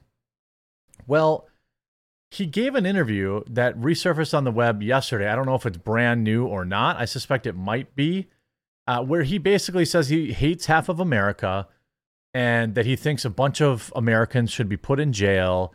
And it is perhaps the most unhinged nonsense uh, that I've ever heard. And today, today we're going to share it together, have a conversation about it, because quite frankly, I think these people should uh, have a penalty. You watch his show, um, you know, uh, you want to watch The Price is Right. Um, think about this. Yeah, Drew Carey, technically not a conservative, always a libertarian guy, openly libertarian. Um, but I, I, just wanted to share. Sorry, I, said conservative, but he really, yeah, libertarian is the is the correct, um, the correct moniker for him. Um, but now I want to. Why is this weird thing here? Let's get rid of that. Okay. Who had Drew Carey hating half the country in their 2024 bingo card? I'm not sure I'll be watching anything this guy does anymore. I'm done with it. This is the best way uh, to deal with a lot of this woke nonsense, to, to be honest is to just tune out and don't watch their stuff. What do you think about uh, Trump? How did he do? Do you think he should run again? No, I'm not a fan at all. The worst president we ever had. Now, he's fine to not be a fan of Trump. Uh, to say he's the worst president we've ever had is just objectively wrong. He couldn't. He hasn't even. He isn't even the worst president that we've had during Drew Carey's lifespan one of the worst human beings ever. He should be nowhere near Washington. He should be nowhere near any kind of power. I hope he ends up in jail. I really do. Interesting. Hope he goes to jail. Not very libertarian of you. In fact, if he was a true libertarian, he'd probably be wondering what exactly is the evidence or the reasoning for giving him a $400 million judgment or, you know, taking a 40, $400 million judgment fraudulently, in my opinion. Him and his family need to end up in jail. Him and his family. And what, what, do you think was the worst thing that, that, he did, and why would he be in jail? Name something. The the it was a the January 6th insurrection. When I that whole day, I was so mad watching that whole thing. Everybody involved in that should be in jail everybody involved should be in jail. All the people that were there peacefully protesting. By the way, you might think, Jeremy, he didn't say that. Oh, no. He's going to say that. That even if you were just there, you belong in jail. everybody. Everybody that gave a speech, everybody that broke into the Capitol, whether they were doing anything or not, even just wandering around jail. Jail for everybody. Jail if you gave a speech. Drew Carey, libertarian, comes out against freedom of speech. If you gave a speech, you belong in jail. Now, I have often said, and I will say again, that I don't I don't understand. I mean, I understand if people, you know, broke into places, did property damage, I think there sh- they should they should, you know, ha- there's a penalty for that. Um I will also say I would like to see Democrats have the same penalty, but they don't. Democrats that, you know, did the same thing in Madison and I think Nashville or Missouri, several other cities. Look at all the people that have been doing this over the uh, Israel stuff. None of them have been put in federal penitentiaries. It's a bunch of bullshit, you know. And the, the big lie about the election being stolen, uh, all the graft. For a libertarian, parroting de- democratic talking points is odd. The big lie is essentially MSNBC and CNN talk. He's no libertarian. If you're consuming CNN uh, and and then parroting their language, the DNC's language, you're not a libertarian. Uh, all the like one lie after the next, the way he handled COVID and let all these people die. What? To be honest with you, let's talk about the way Trump handled the coof. Okay? You would think if if if Joe Biden had done Operation Warp Speed, the left would have called him a god. Right? The left has been, oh, give me the jab, give me the jab. You got to take the jab. Everyone's got to get the jab. Everyone jab, jab, jabbity, jab, jab, jab, jab, jab. Right? That's the left. If Joe Biden or Barack Obama had come up with Operation Warp Speed, they would deify him.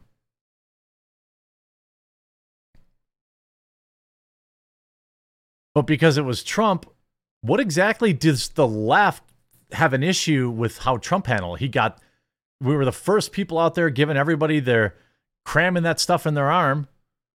What do they want?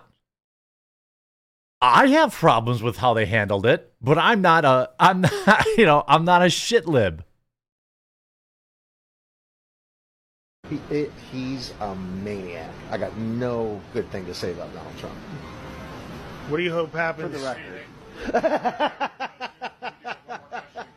All right, thank you. This has been a great conversation.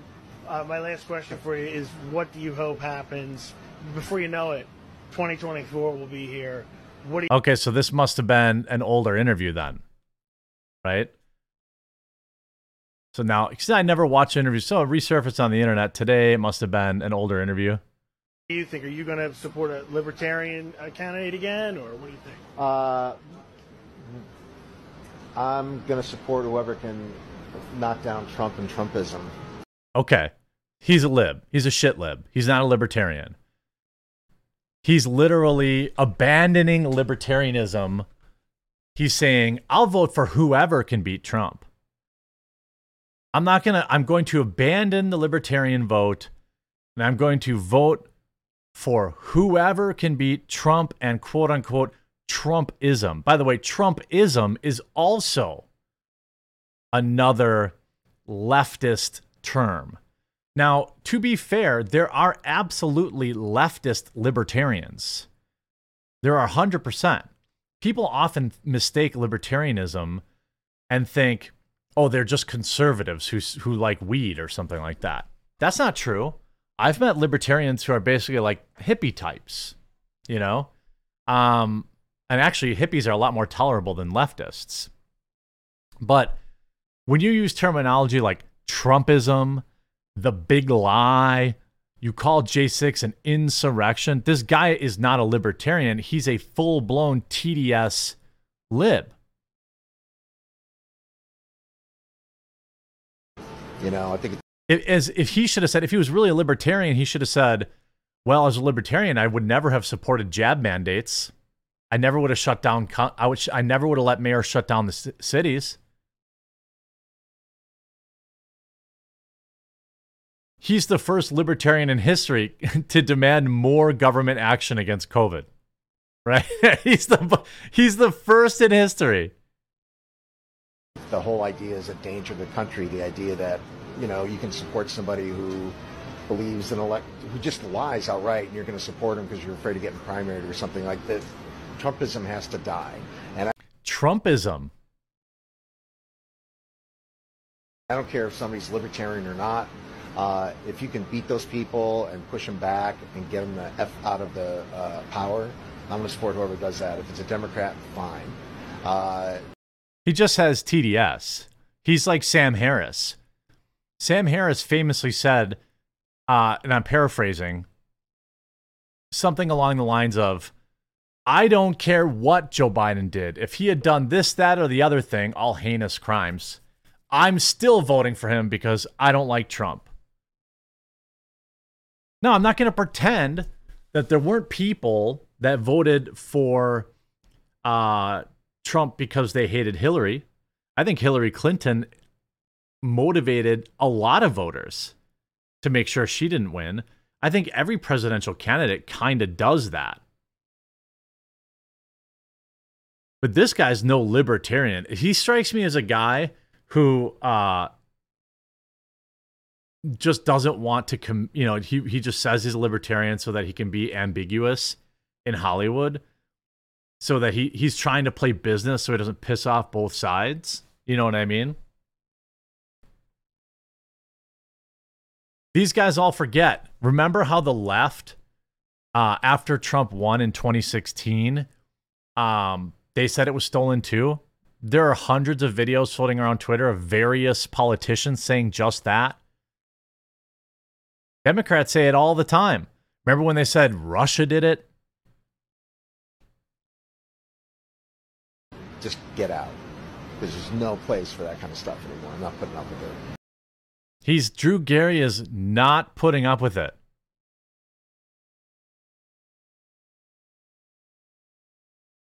I mean, I- I don't even really understand how you get to be this way. I mean, the other thing is like, how do you think about another, you know, another man, president, or whatever the case is, you know, so often?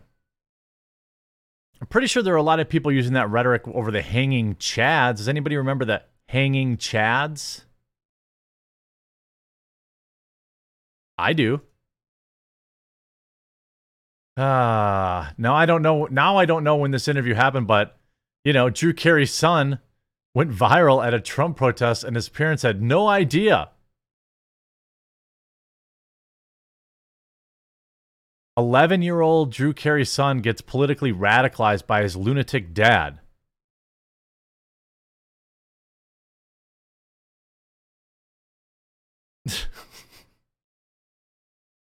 Setting fires. That's his kid.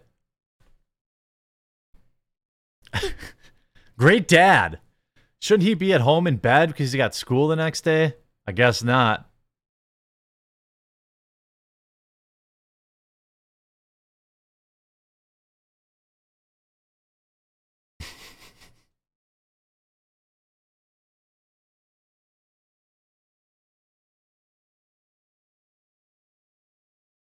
Yeah. I mean, that's I, that's that's always nice is like indoctrinate your kid into nonstop politics. Let's talk about Disney getting in some trouble. Because they did.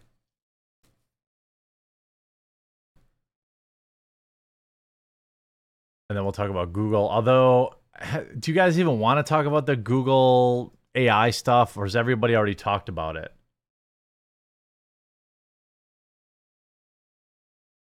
Yeah, Tim already covered it an hour ago. We'll talk about it. Just the memes, just the memes of it, because it was pretty fun. Like every single person involved in this Google AI just made every character black and refused to make any white characters black or Asian. It's so wild. And the individual behind it, I want to find this quick. The individual behind it is absolutely unhinged. Let's go to let's go to the tape. All right. I actually didn't know if Gary was going to be here today. Okay. I can cover it in a different way. I can cover it in like uh in a way that is a little different than Timmy Boy.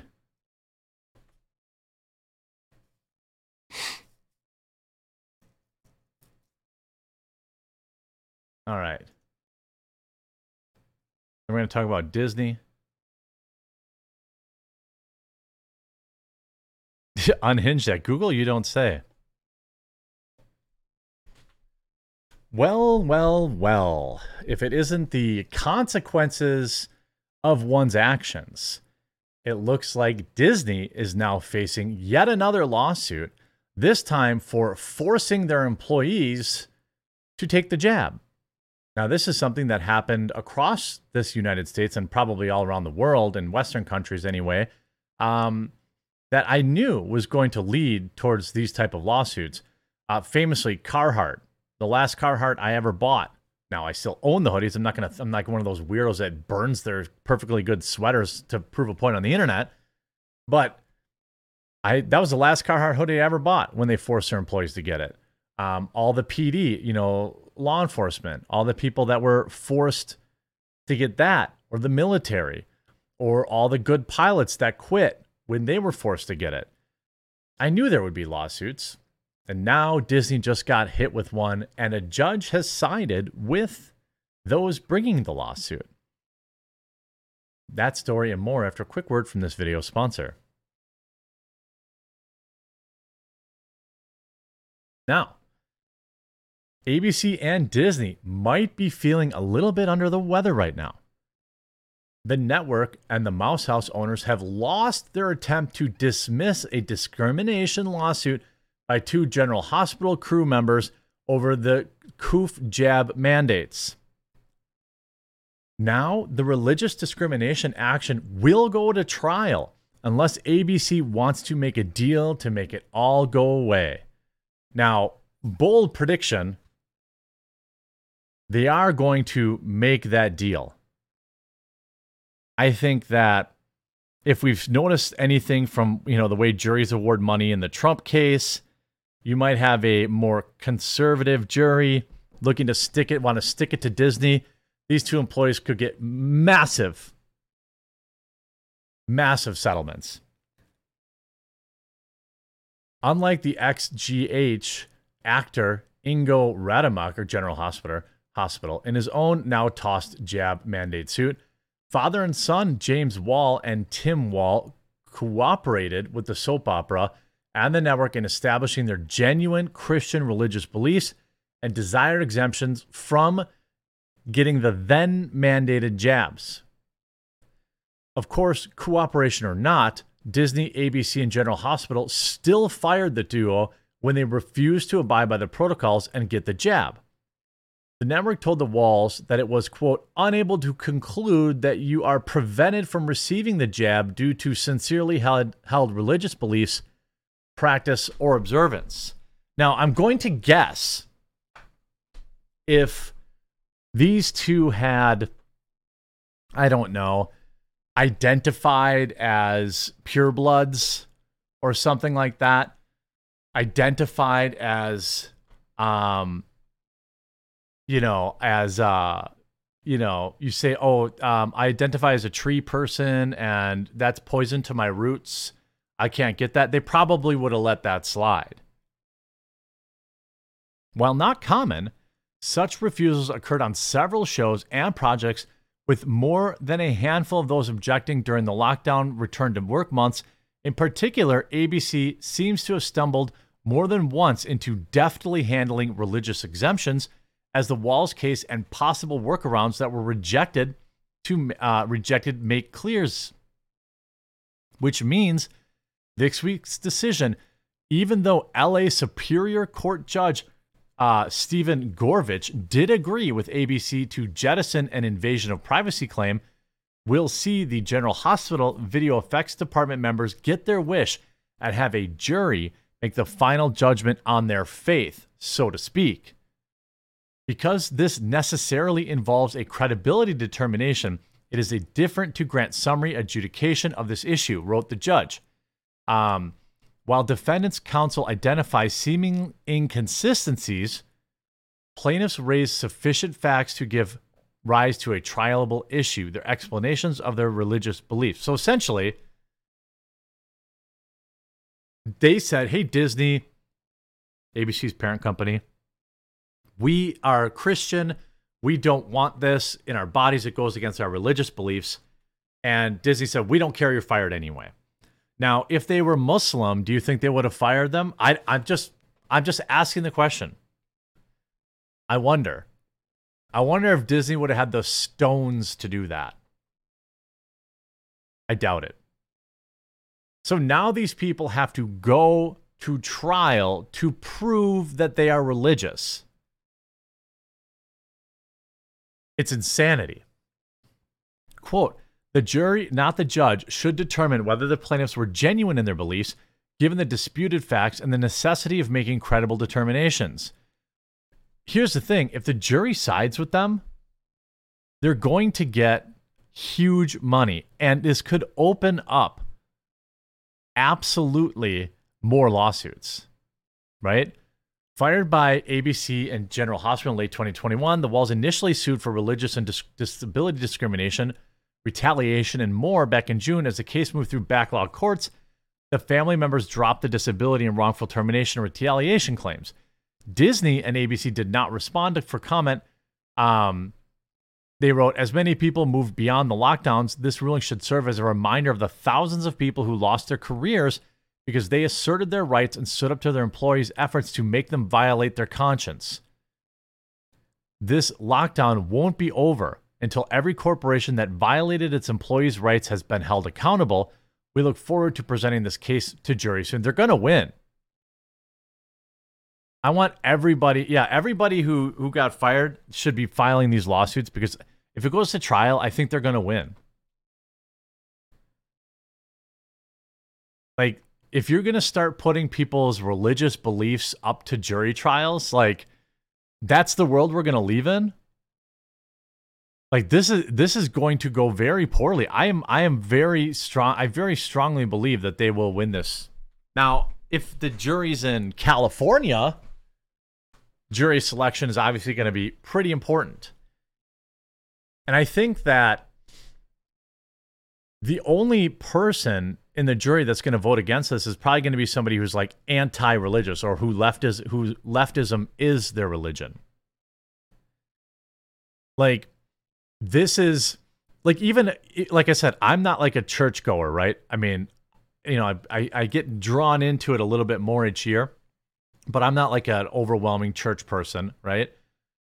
If I was sitting on a jury, I'd be like, who am I to decide how religious they have to be in order to say they have a religious exemption? Plus, also, think about the likelihood of having a few people on that jury of people who are unjabbed, who didn't want to have it. Now, you could have some branch COVIDians in there, but you're also going to have people who aren't. So, I mean, I think this is, they're probably going to lose this. That on top of this other little, other little discrimination case that Disney is facing. Of course, the Mandalorian actress is Gina Carano's suing. This suit was filed, you know, just to remind you, this was from just last week. She read she said the truth is I was being hunted down for everything I posted on every post I liked because it was not in line with the acceptable narrative at the time. Carano said on Tuesday's post on X. My words were consistently twisted to demonize, dehumanize me as some sort of alt right extremist. It was bu- a bullying smear campaign aimed at silencing, destroying, and making an example of me. All of this for Gina Carano saying beep, boop, blop, or whatever. Beep, boop, bop. That's that's what you know. That's what that's what caused her to be fired. Well, really, the unending harassment campaign from people on Twitter and Disney bowing to that. You know, but that's you know neither here nor there. I mean that that there this kind of stuff is starting to bubble back up. I don't know if Gina wins this one, but it's just more bad news for Disney. Carano's posts were made while she was off duty and away from the workplace. She alleges she was fired because she dared to voice her own opinions on social media platforms and elsewhere and stood up to the online bully mob who demanded her compliance with their extreme progressive ideology. 100% agree. Of course, Elon Musk is funding this lawsuit. So Disney's getting a little bit of coof blowback. Should be pretty interesting to see. Should be very interesting to see how this shakes out. Hope they win. Hope they win. Hope they win. I wanted to see I wanted to see if there's been any update on this. Has there been any update? Is there any update on this? No, it doesn't look like it.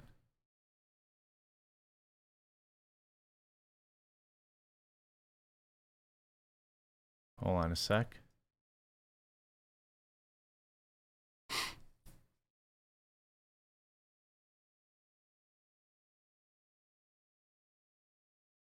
All right, here we go.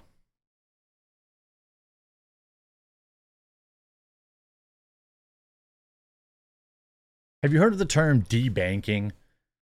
This is something that very is very common in say countries that have social credit scores, digital currencies. It's like, "Hey, you said something we didn't like.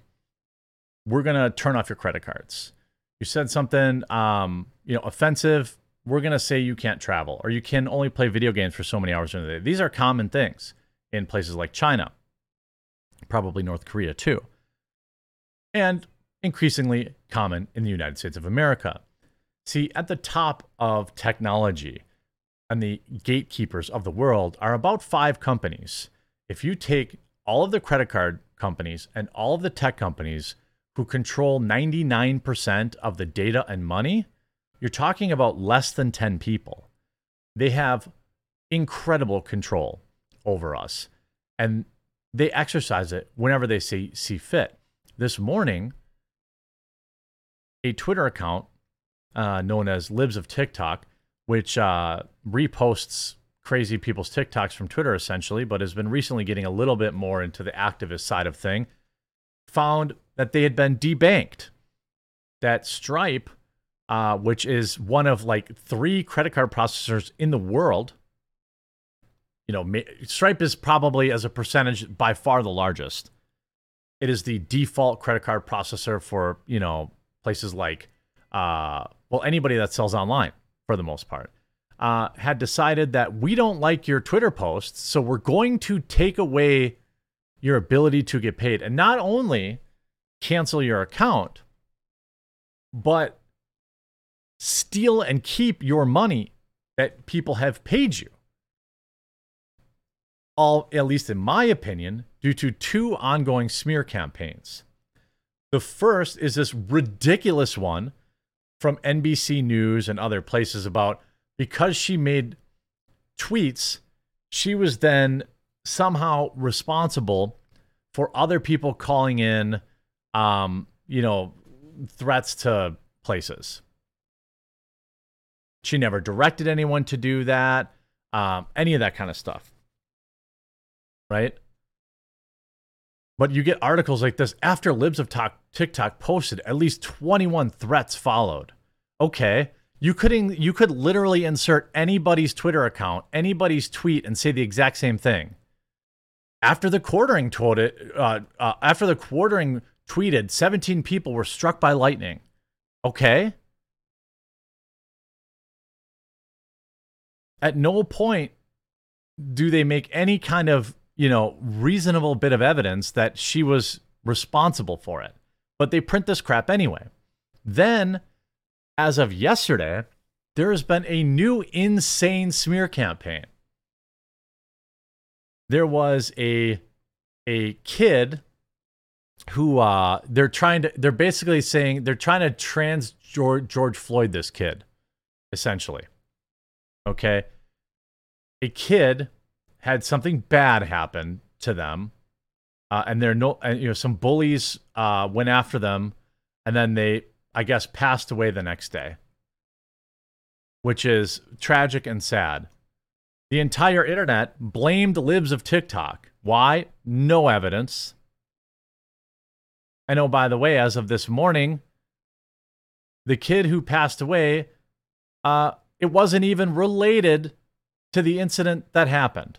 They had some sort of other health issue.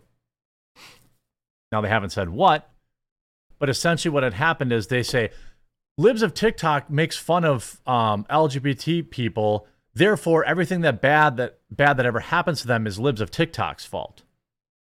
The bullies were girls, by the way in the girls' bathroom. Okay. So they tried to blame it on her, even though, as I reported this morning, never had, like, she passed away from completely unrelated things. You see a lot of Operation Trans Floyd floundering right now. Uh, you see, according to her own text messages, they escalated the verbal confrontation to a physical confrontation, and then they sent them home with painkillers. Yeah, this person's own text messages said that she threw water on some people because they were making fun of her or him or, or whatever, them. And then they got a beat down. So they attacked somebody and then got a beat down. And then they passed away the next day, but at least according to the latest reports, completely unrelated to that incident. But the Oklahoman and many other people are happy to report that it's libs of TikTok's fault. Evidence? Nah. No evidence. You see, this person, Chaya Raichik, targeted that child's school district in two years ago and got a queer teacher fired. Yeah, I'm sure it wasn't the teacher's uh, uh, behavior, the superintendent put her on the state's Department of Education. Today, the child is dead. And Chaya is waltzing around Los Angeles. I'm so angry. A child! Completely unrelated.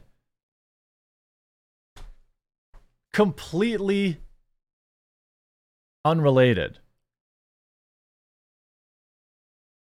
This somebody who lost an election in Missouri very, very badly.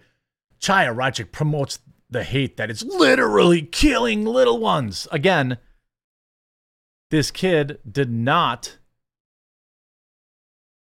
pass away from this bullying that they themselves admitted to escalating.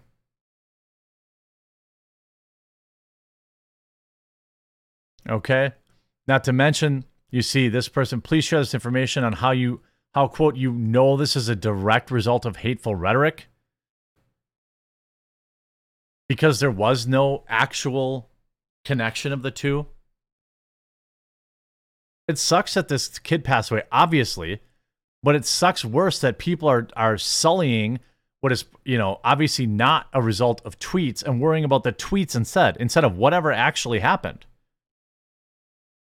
I don't know what actually happened, but I know it wasn't libs of TikTok tweeting.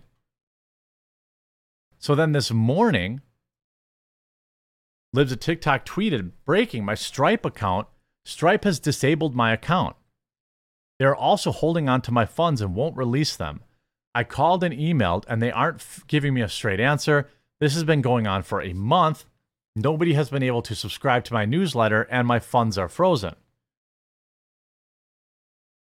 She then called out Elon Musk and said, you sure you want to partner with Stripe for X payouts? They will just disable accounts if they don't like your views. Doesn't seem aligned with your free speech objectives.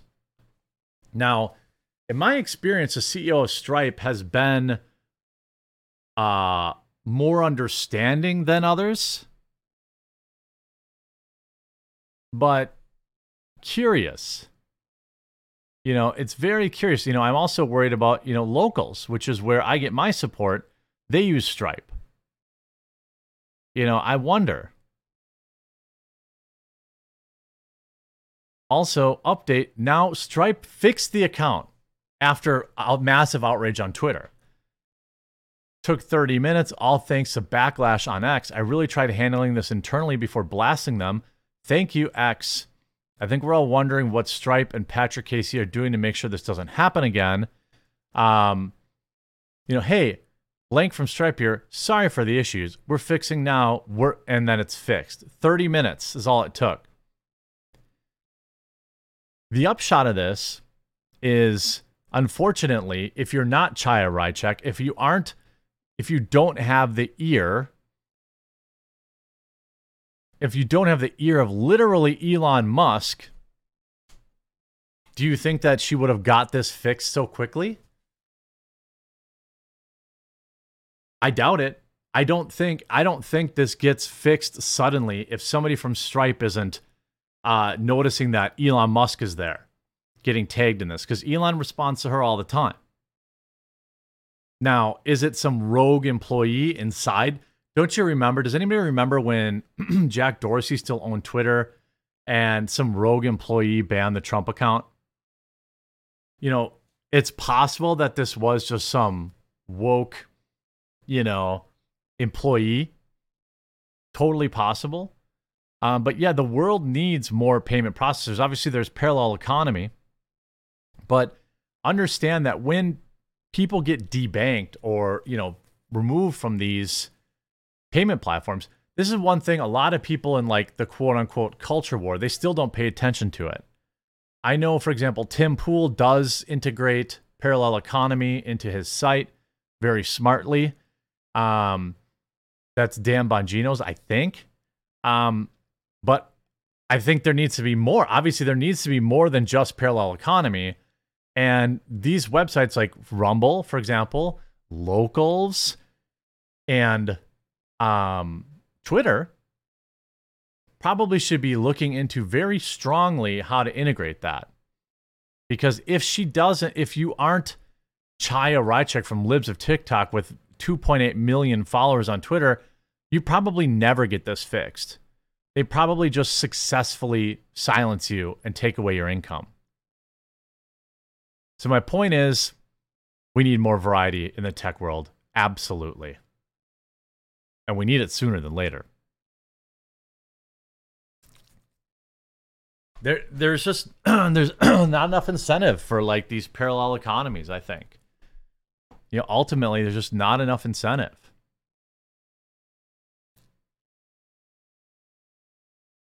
What's up, Luke? We are cha- from We Are Changes here. How you doing, Luke? He's probably already gone. He's got lots of stuff to do. He's a very busy man. He's got big things. He's up to big things.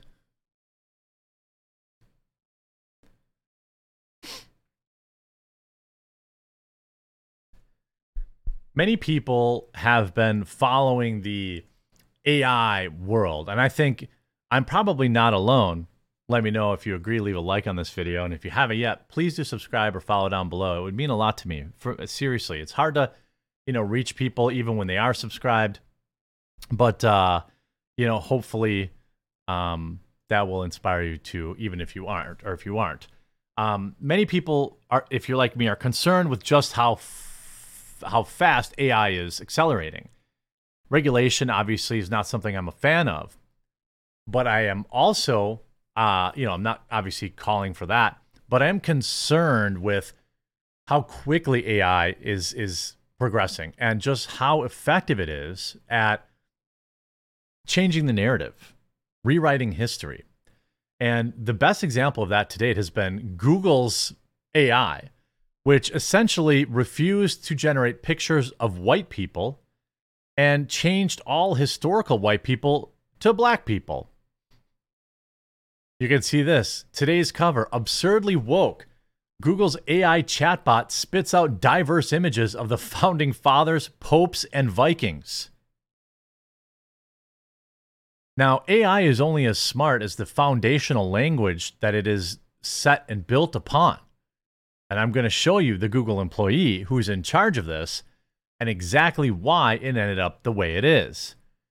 Google's highly touted by who AI chat by Gemini was blasted as woke after its image generator spit out factually or historically inaccurate pictures, including a woman as Pope, black Vikings, female NHL players, and a diverse versions of Americans' founding fathers. Gemini's bizarre results came after simple prompts, including one by the Post on Wednesday that asked the software to create an image of a pope.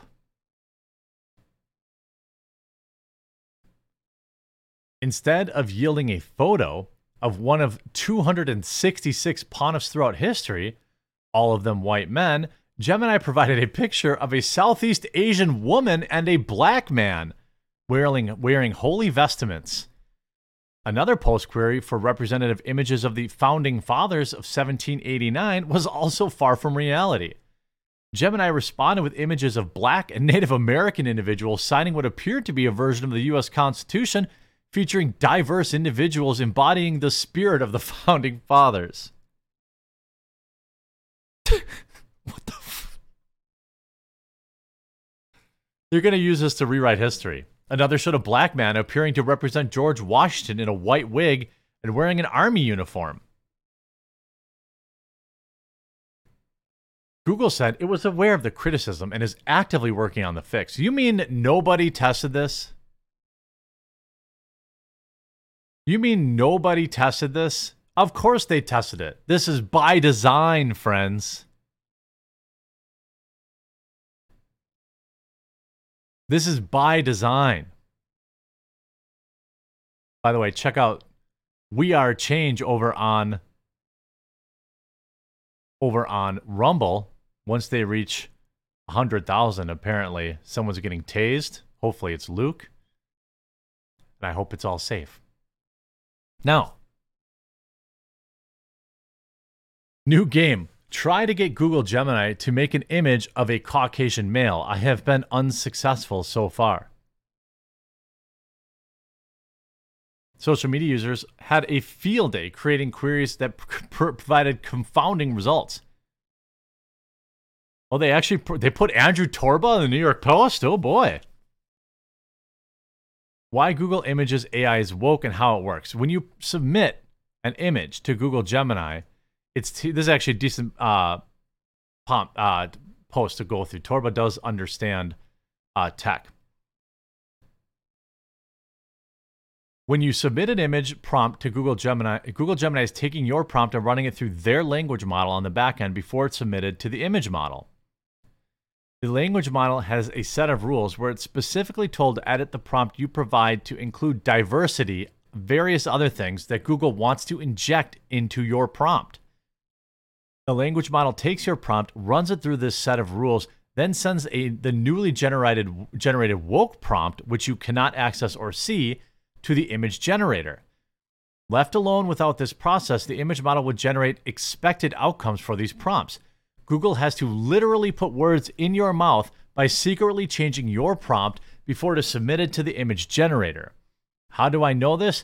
Because we've built our own image AI at Gab here, shout out that. Unlike Google, we are not taking your prompt and injecting diversity into it. People did some digging. The Google Gemini guy, the guy in charge of it, uh, has some interesting threads Here's the head of Google's Gemini AI. Now, if you've been wondering why maybe the prompts look like this, let's take a look. This via Leftism for You, and many other people posted these screenshots as well. The head of Google's Gemini AI, and you wonder why it discriminates against white people. His name is Jack Krawczyk. Don't really care. White privilege is effing real. This is a white guy, of course, by the way. Don't be an a hole and act guilty about it. Do your part in recognizing bias at all levels of egregious. Well, I would suspect that's exactly what Jack is doing. Quote Tribal values now supersede personal morality as an animating force. This is America, where racism is the number one value of our popu- the populace seeks to uphold above all else. Again, said by a white guy. For what it's worth, my personal beliefs are that I don't mind paying more taxes and investing in overcoming systemic racism. Needless to say, I've experienced none of these things being a white man in America. They may have seemed like isolated or trivial slights, but the pattern is undeniable. We obviously have an egregious amount of racism in this country. What? What? He also has a thread ranting about white privilege. This is infuriating and unfortunately a regular part of life in the upper middle class of America. Flight attendant insists on showing boarding pass to prove economy plus seat while my colleague was sitting in the seat twice on separate flights. Two, get pulled over for a license sticker that was about to expire on my colleague's Mercedes. Cop would only speak with me, assuming it was my car, even though I was the third and only white person in the car and in the back seat, and this happened in New York City.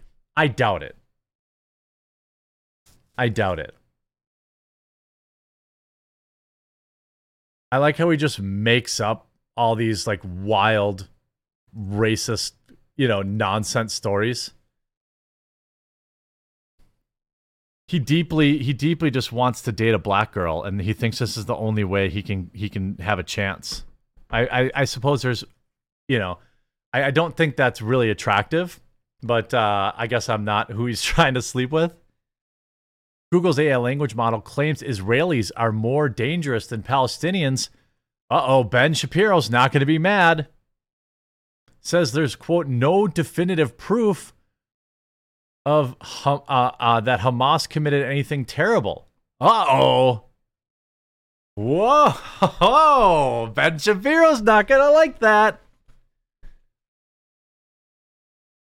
Isn't that funny? Like, oh, here's a new interesting tool. What does everyone do? Let's see if it does a racism. Here's a new cool, a tool that we can use. Let's see if it agrees with me politically. Gemini's alleged anti Israel bias was documented by defense attorney Marina Medvin, who posted screenshots of the troubling answers she'd seen and got from AI language model on Thursday.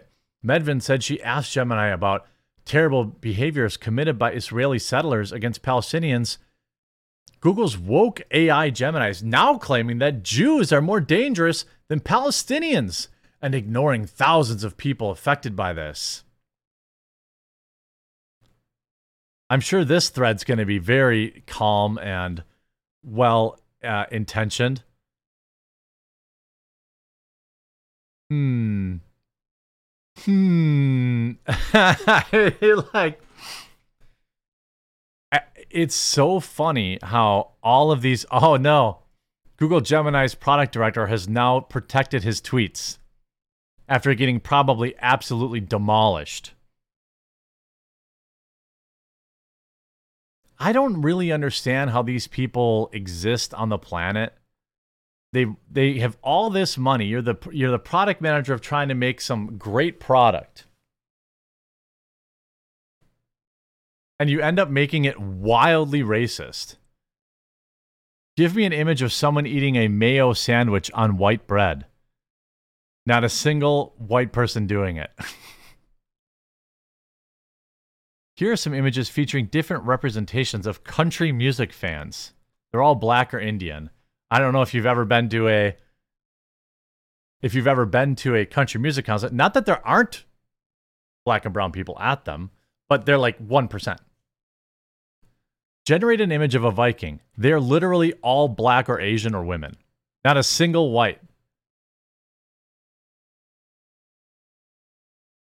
He, they finally got one with generate an image of a guy who looks like his name would be Seamus I don't know if he's stealing forks, but there you go. You got a, a white guy, but it still generated a black guy, an Indian guy, and a ginger haired woman with something on her face.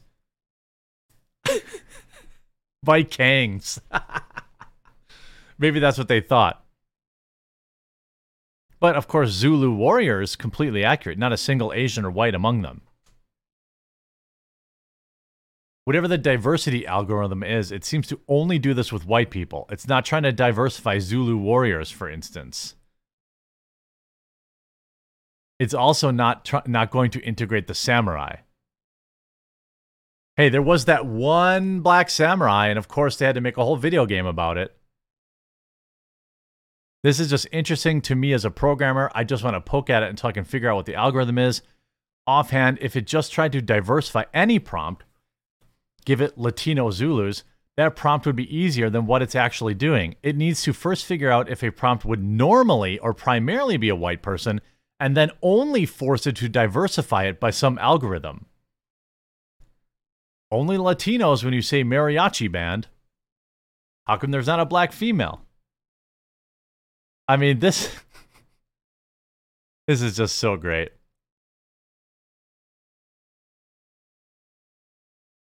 I won't make offensive images. Generate an image of a libertarian. I cannot generate images of that. Generate an image of a rapper. Oh, they're all black. Oh no, uh, they're well, and Latino women, but no Ben Shapiro. What a joke. Everything woke turns to ish as usual. I wonder if you ask Gemini to generate crime statistics or anything else, wonder what it would, it would probably just break, right? I don't know. Oh my god, what a mess. I just love it. I just love it.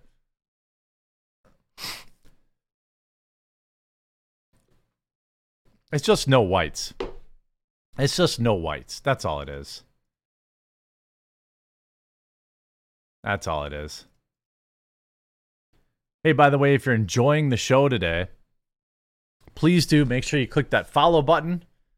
I'll be live in 22 hours again tomorrow with all of the news.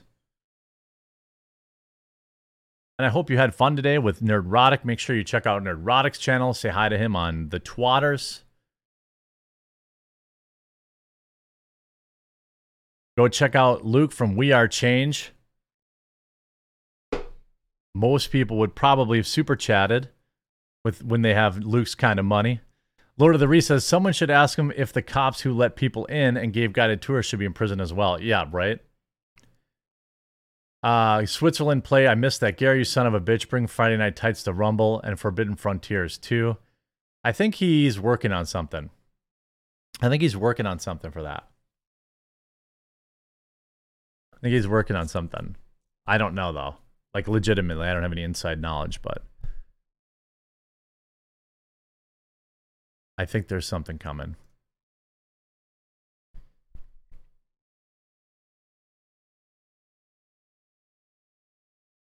All right, guys.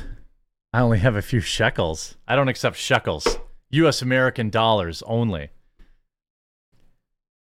All right, I'm going to jump off. Check out uh, Luke's stream.